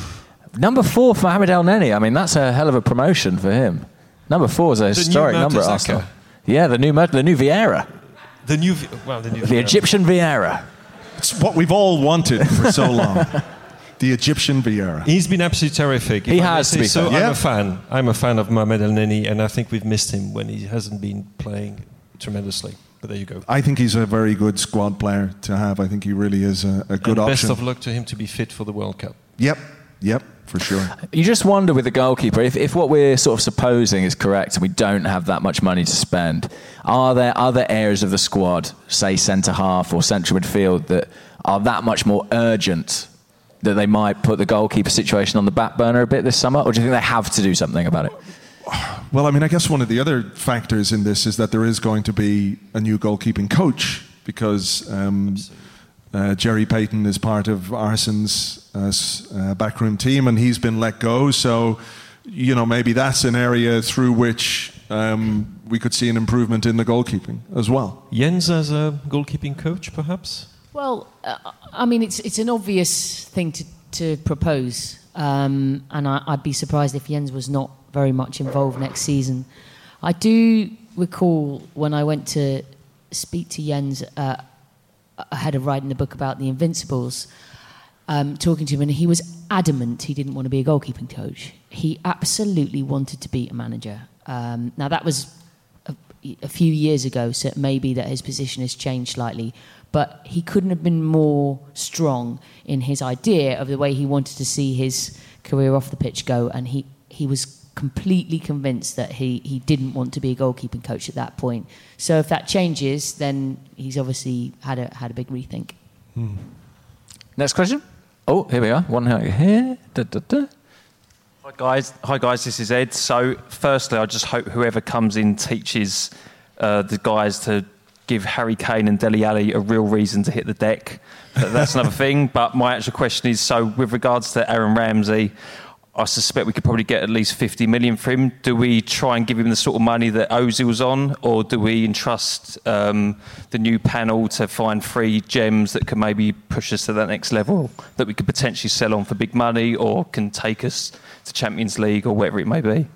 I think that's a, a, a brilliant question, and that's probably you know, in as much as this appointment is giving us big clues into how the new panel is making their decisions, um, that kind of um, decision making as well is going to be a real indicator into how they want to to run the club. Um, Ra- Ramsey in the last few months of season was superb. Um, really, the kind of football that you you know he he has been a, a player in the past who has sometimes divided the fan base a bit, but on that kind of form, there's no question. Um, but there's also got to be a willingness on his part. Uh, all the players who are in that stage where they reach the last year or so of their contract, the feeling's got to be mutual. You know, the club might want to keep someone and might fight to keep someone, but if Aaron Ramsey decided after this amount of time that he wanted to take that one chance to experience something different, I don't think anybody would begrudge him. So he may not be for convincing. However, if he can be, then it's exactly that decision. Have we got three younger players that we think are going to be superstars and we need that 50 million to spend on them now while they're 18 stroke 19 years of age or do we keep one of the stellar players of, of recent months and, and we'll learn a lot from that decision I think Yeah, I mean, I think midfield is an area that has been a, a problem f- for a couple of years where the balance has not been right and Also, the formation Yeah. is probably not the one that is ideal for a player like Ramsey. Um, when you look, when has he been absolutely amazing? It's been with Wales, actually, um, in, in a completely different setup. And with Arsenal, we see him at, from time to time, and when he's at his best, you genuinely think the team should be built around that guy. He's, he's got something the others haven't got. He's got a sense of goal that the others haven't got. He's, he drives like others don't do. He's also incredibly indisciplined. And you wonder, which is my question, because I would answer the question with a question is there something in Ramsey that is worth persevering with in terms of discipline on the field? Because he's a liability. Personal opinion, you Right. might not share it. Um, is I, I still don't know what his best position is, which is a, a typical Arsenal question, isn't it? Mm. And uh, do you play him as part of a two in a 4 2 3 1, and then you decide basically you're not playing to 4 2 3 1, you just have got one guy who is there in front of the back four, and good luck to him? Mm. Do you play him as a number 10? And if you play him as a number 10, what do you do with Mesut Ozil? Mm. Put him on the left? He's probably sick though anyway, Mesut. Probably, or he's got a back problem, or he's got a tattoo, which is, you know, is not healing properly. Um, so there are all these questions around him, and it's, it's, it's, but it's, you know, the Arsenal of the last what five, six, seven years, tantalising, but you don't have an answer to that. Yeah, I do wonder. But you wouldn't get 50 million for him, by the way. You wouldn't. One year on his contract, you wouldn't. Mm, I just wonder maybe if Who is the going to buy Aaron Ramsey for 50 million? Question. I don't would- know. Well, exactly. Would one of the big clubs in, in England buy him for 50 million when he's got one year left on his contract? Hmm. I think his fitness counts against him in that respect. You know, he's what is he, 27, something like that. But he's gonna, he's got those hamstring problems. That might make someone a bit cautious about investing that level of money. It's a tricky one because arguably Arsenal's two best midfield players are Aaron Ramsey and Mesut Ozil, but they both have kind of a, a cost to them as well. Sort of what Philippe's saying about Ramsey being a little bit structurally of a liability. Ozil's kind of the same uh, to an extent. You know, he requires a certain degree of freedom. So it, when the new manager comes in, if the problem with the midfield is the shape and the structure, maybe you have to dispense with some of those personnel in order to introduce that. Mm. I do wonder as well, maybe if the, the Jack Wilshere situation, the fact that he's now set to sign a contract when it seemed for a while that he wasn't going to sign a contract or the terms weren't agreeable to him, whether new terms that were more agreeable to him were made on the basis that um, they're aware of what Ramsey might want to do or what his situation might be this this summer. As you say, there's got to be a willingness on the part of the player to, to sign a new deal, you know? Yeah, and I mean, I, I, we'd all love to be that fly on the wall of the conversations that have gone on or would be ongoing between uh, the panel, as w- your man over there brilliantly called them, and and the new manager. And in that sense, if they're going through the squad and are they having these conversations, what would we do with this particular guy? You know, it's very obvious to turn around and talk about the ones that you might want to bring in if you can afford them, and the ones that you'd maybe like to lose if you can get rid of them. But it's those those ones where you can't, you know, can't so easily make a clear decision. You know, who is going to make that call? For example, on whether it's Aaron Ramsey stays with a big contract or whether it's trying to cash in. Mm. Is that going to be the new manager? Is that going to be Raul Sanllehi or, or Gazidis or, or a combination of. It's, com- it's quite complex stuff um, because they've got to try and weigh up what they've got, what they might get. Can they actually get the person they might be trying to get as well? And all these things are fluid. So it's really not easy. Yeah, that's a good point because I mean, they might have an idea of what um, someone wanted to do with this new guy coming in. Surely he's going to dictate which players he would like to keep. Like if he says uh, I've, I've, we've got to keep Aaron Ramsey because he's a great player, then maybe that just changes the whole dynamic. So we'll see. We'll see. Any questions right at the back here? I've been to that guy. I'll go over here. Cool. Hey man, what's your question? Hey, uh, I'm Vanig. Uh, thank you for everything. Thing is, my question is: now that seemingly, seemingly we have Unai Emery on board, are we in that much of a mess? This guy had unlimited resources at PSG, and if we offer him the kind of money, like the 50 million which is on board, that wouldn't get the right thumb of Neymar. Would he want to join? Are we in that much of a mess? Especially you mentioned we have Aubameyang, Ozil, Lacazette, even Xhaka. I consider a great player. So that's my question. Um, James, you go first. Are we in a mess? Yeah, I mean, I guess we are in a mess. We're always in a, a, a little bit of a mess. Uh, as relates to Emery, though, and, and PSG and the money he had available, I think you have to look at that as a relatively unique case within his career. I think you have to look more at Valencia and Sevilla and his track record at those clubs when you look at how he's going to operate at Arsenal because he's not no, he's no longer with the club where he's got the most wealth in the league. This isn't a PSG situation. And if anything, that has seemed to suit him better in the past. So I, I think, I don't think you can argue with the calibre of the appointment, really. I think it's on paper, on paper, it, it looks like a strong choice. But, you know, these things are it's all about chemistry. It's about how he clicks with the club, and it's almost impossible to predict. It's not Unai Emery who decided to sign Neymar or to sign Kylian Mbappe. Let's put it that way. True. And the weird thing about the Arteta situation is the first lines that have come out about it since the news about Emery have suggested that it maybe it broke down over him wanting more say in transfers. Now, obviously, that's speculation at this stage, but perhaps Emery is more malleable in that respect, more willing to buy into this kind of structure. Mm. Yeah, I think, I mean, the crux of the question is are things really that bad if we're appointing a manager who's had success, and we do have some good players and attacking potential. So could be worse, no, couldn't it? Could be worse. Mm-hmm. Mm-hmm. Mm-hmm.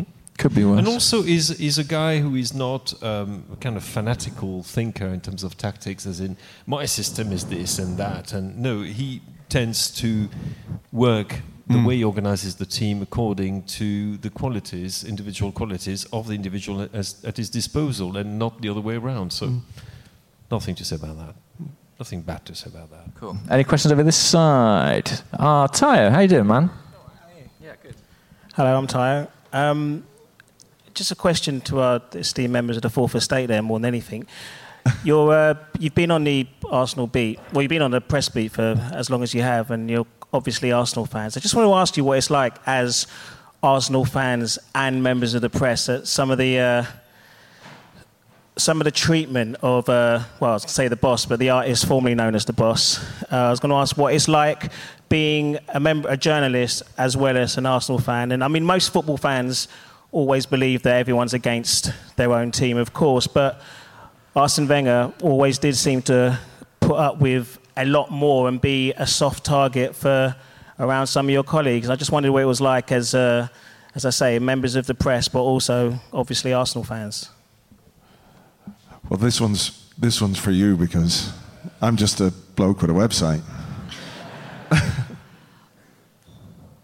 it's you know sometimes you meet people. I mean, uh, it's not exactly top secret in my case, but it, uh, other journalists, uh, you know, people go, oh, "Who do you support? Who do you support?" And I've heard, you know.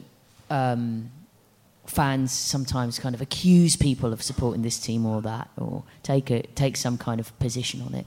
And I've also heard some journalists kind of deny that they ever supported a club, which has always struck me as a little bit odd because, you know, we're here doing this job because we absolutely love football. And it's quite odd to imagine we, a situation We'll give the names where at the bar later on when the stuff is being recorded.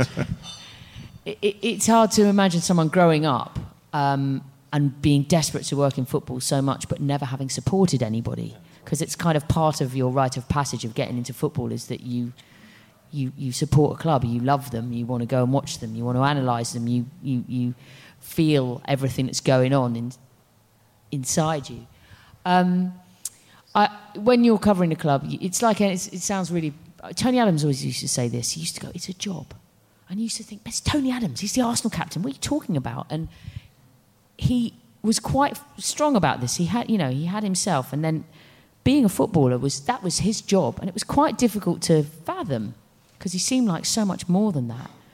But that separation is quite important. So when you go to work, you have to go to work, and you have to try and separate what you might be feeling from what you've got to do. Uh, so that's kind of how I personally try and deal with. Um,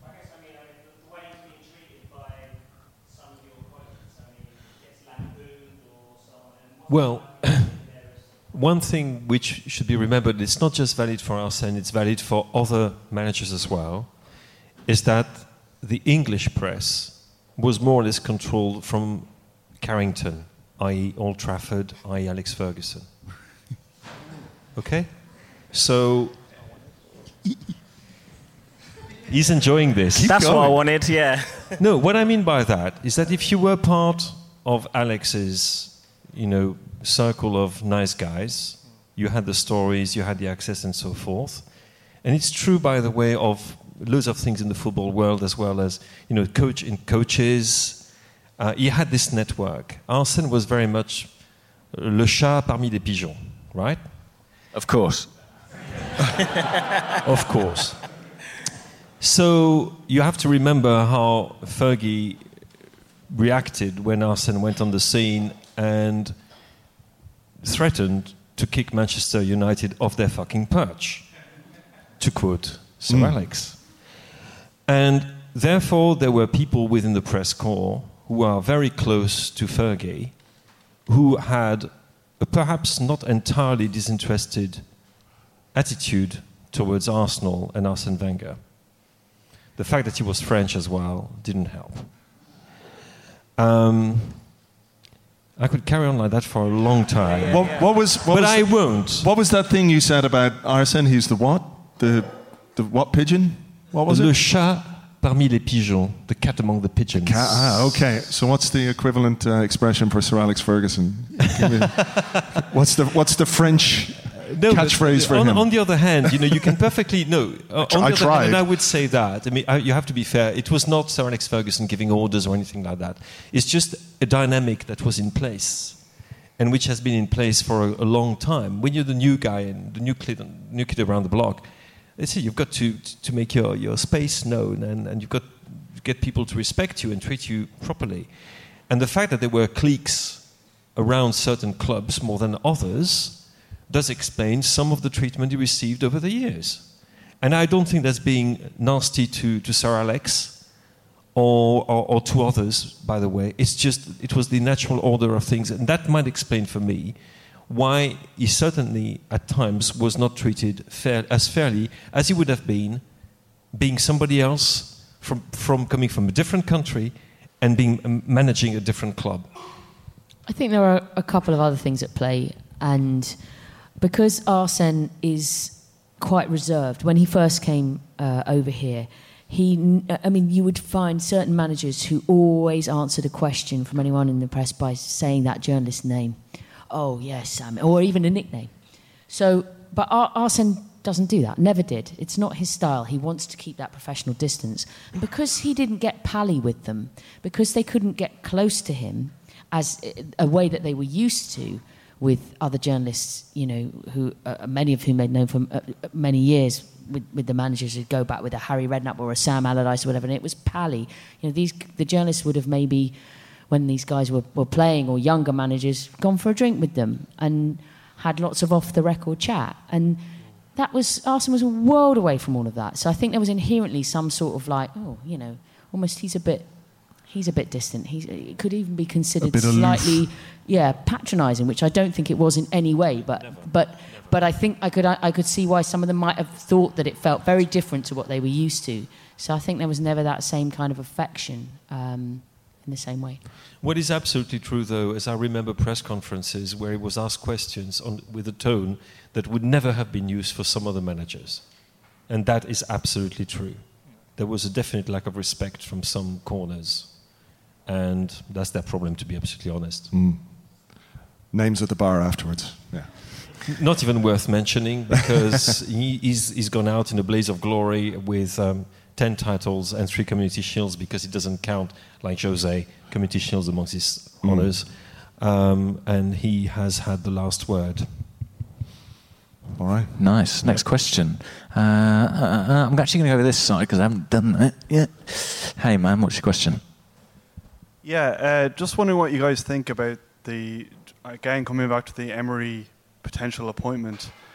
Does this strike you as reactionary? Uh, because the reports that are coming on Twitter, just looking at my phone recently, is that Arteta turned the job down and that they've kind of just gone for Emery. And my, I'm kind of slightly underwhelmed about the appointment, to be honest. I d- uh, genuinely, I don't know what way to take it because it's it's a surprise. Um, because everything had pointed to Arteta, that was what was being put out there, and um, I, I don't know how to really judge it yet. We'll have to wait and see what comes out in the wash over the next couple of days. Do you- Um, who, who, who do you think is going to be the first to go for a bad pun like Emirates? Emirates, oh yeah. The Emirates Stadium? when when we have a, a really dull nil nil, it'll be Emery board. Yeah. Nice. That's nice. Yeah. That's very nice. That's as much as I've got. Yeah, sure, sure. Amy, any thoughts on that at all? I mean, I, sh- I can't imagine Arteta turning that job down. Could he really have done that? That's a, a, a giant uh, thing for him to do, if Mm. that was the case. Um, look, we don't know yet, so we're kind of just we're going on We, speculation. we might never know. I mean, there were there were rumors. Like, do you remember when Luis Enrique was one to two with the bookies? Yeah. And there were people who were telling me, ah, it's got nothing to do uh, with what they're, they're deciding, what they would, would decide. It's got to do with uh, the bookies planting a few stories to make a lot of money, which they did. J- Just talking of bookies, I, I, there might be someone on this stage who might have put a bet on someone who didn't get the job. Yeah. Philippe. Have you lost a lot of money, Andrew? Or? No. no. No. It'd just be a shame, all that Patreon money down the drain. Yeah. I put it all on. put the fucking house on.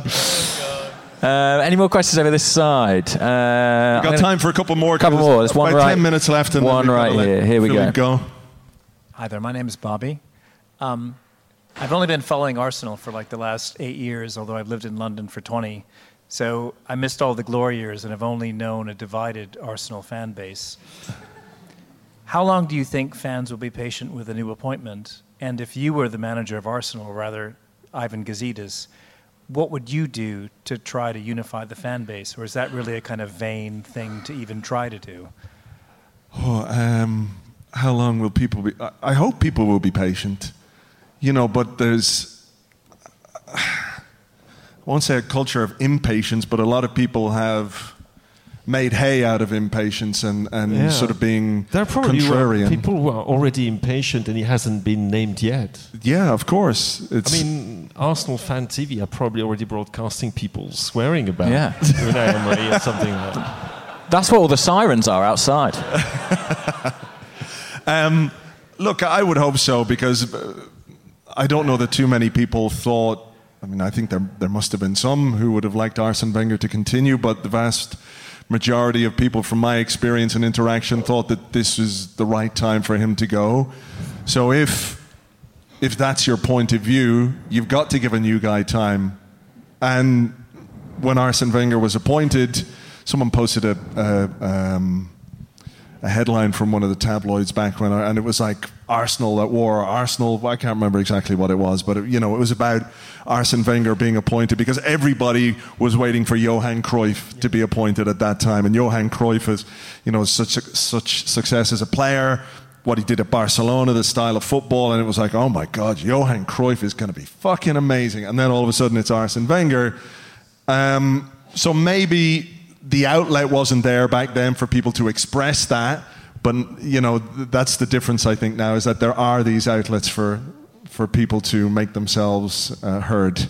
I think um, I, I saw the same uh, clip from I think it was from the Sun at the time, um, and uh, the piece was uh, was written about this kind of uh, Arsenal fans up in arms about this new foreign bloke, and uh, they, they they they had a, a a reaction quoting the Arsenal Action Group, which was basically one bloke back then. this is how far we've gone. But just in answer to your original question, I I'm slightly concerned in terms of the amount of patience that will be afforded the new person, simply because of the the so, social media world that we are living in, which is not exactly renowned for its patience in, in any circumstance.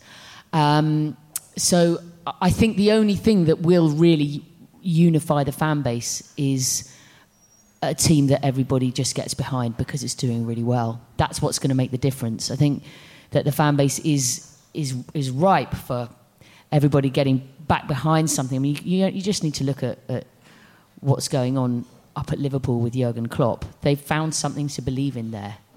Um, everybody around that club, the players, uh, the people involved in the club, the fan base, the city, they they all believe, and somehow it's going to just take the team to go on some sort of to click and go on some brilliant run and people will start to believe again but i think until that happens there will be people who just take a position because they take a position because that's what social media is Mm.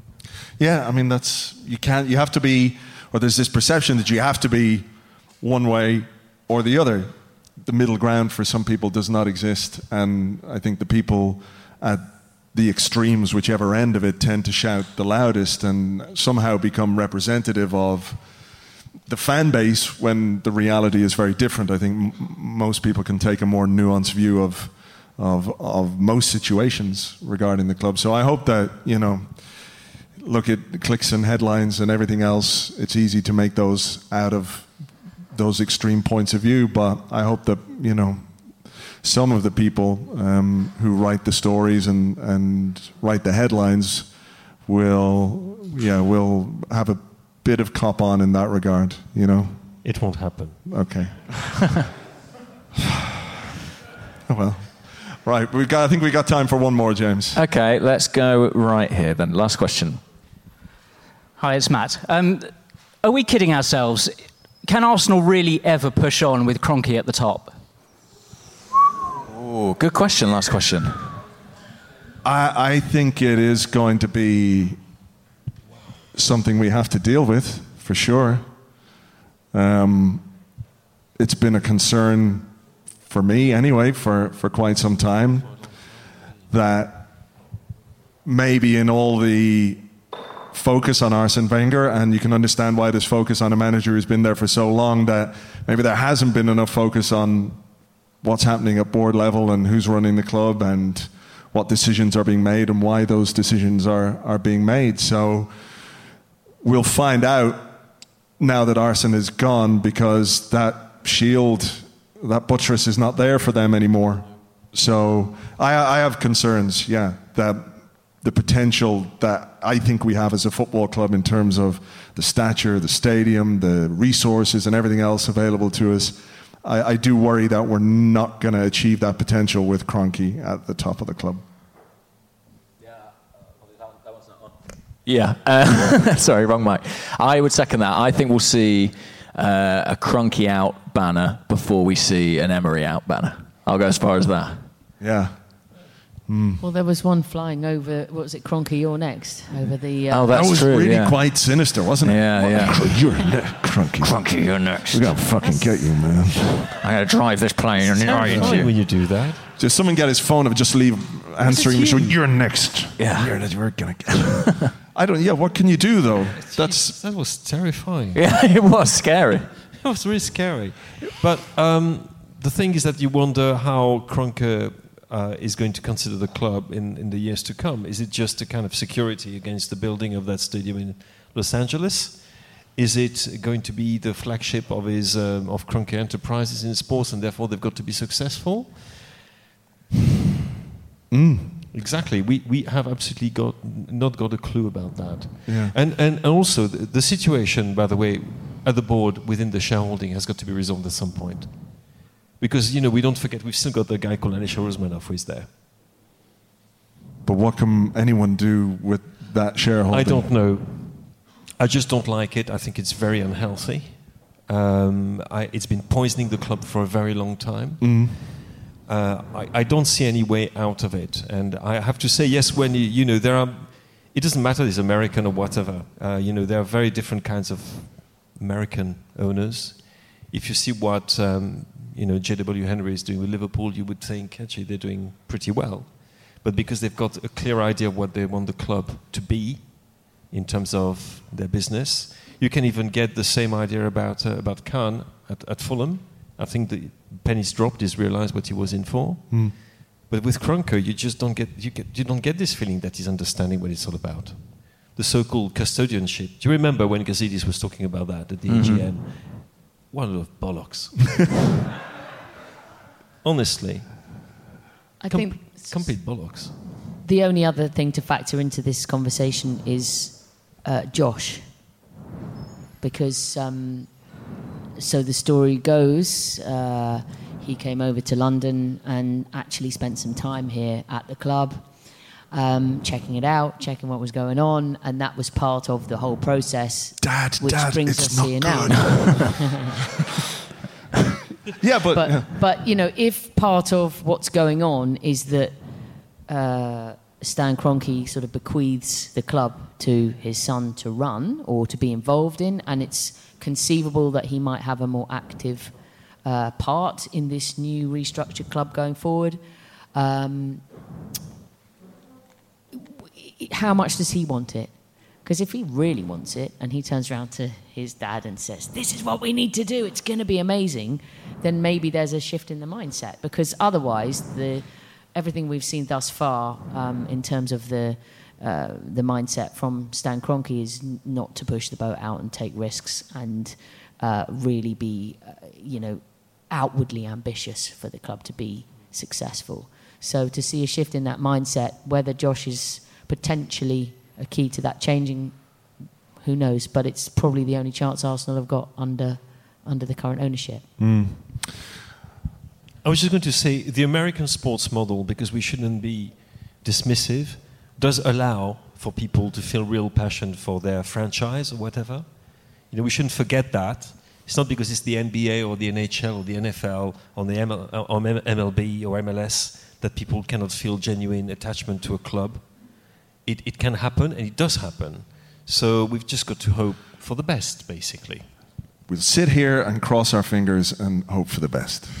Yeah. We do that. Okay. Well, look, we have to leave it there because Philippe, you have to uh, go. I to have a- to talk about Emery and Arsenal on French radio. Yes. Yeah. So I will probably be asking the questions. Well, you know, at they least- probably know more than I do. At least you're not going to to do 25 minutes on Mikel Arteta first. so That that was what was planned. Uh, so there we go. Well, look, uh, live radio, you can wing it, I'm sure. Philippe That's and right. Amy, thank you so much for being with us. Ladies and gentlemen, big round of applause.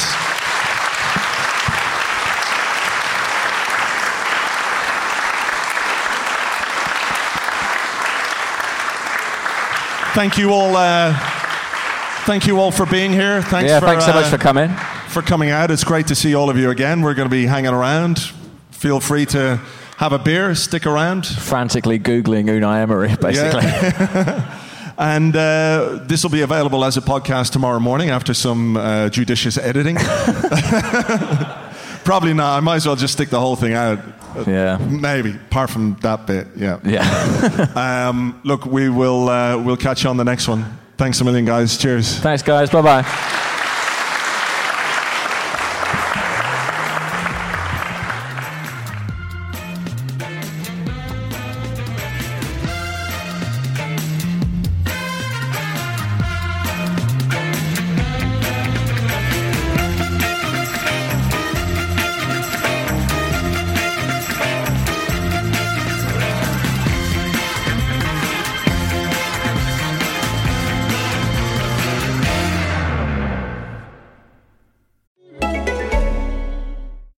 Holiday season, treat yourself.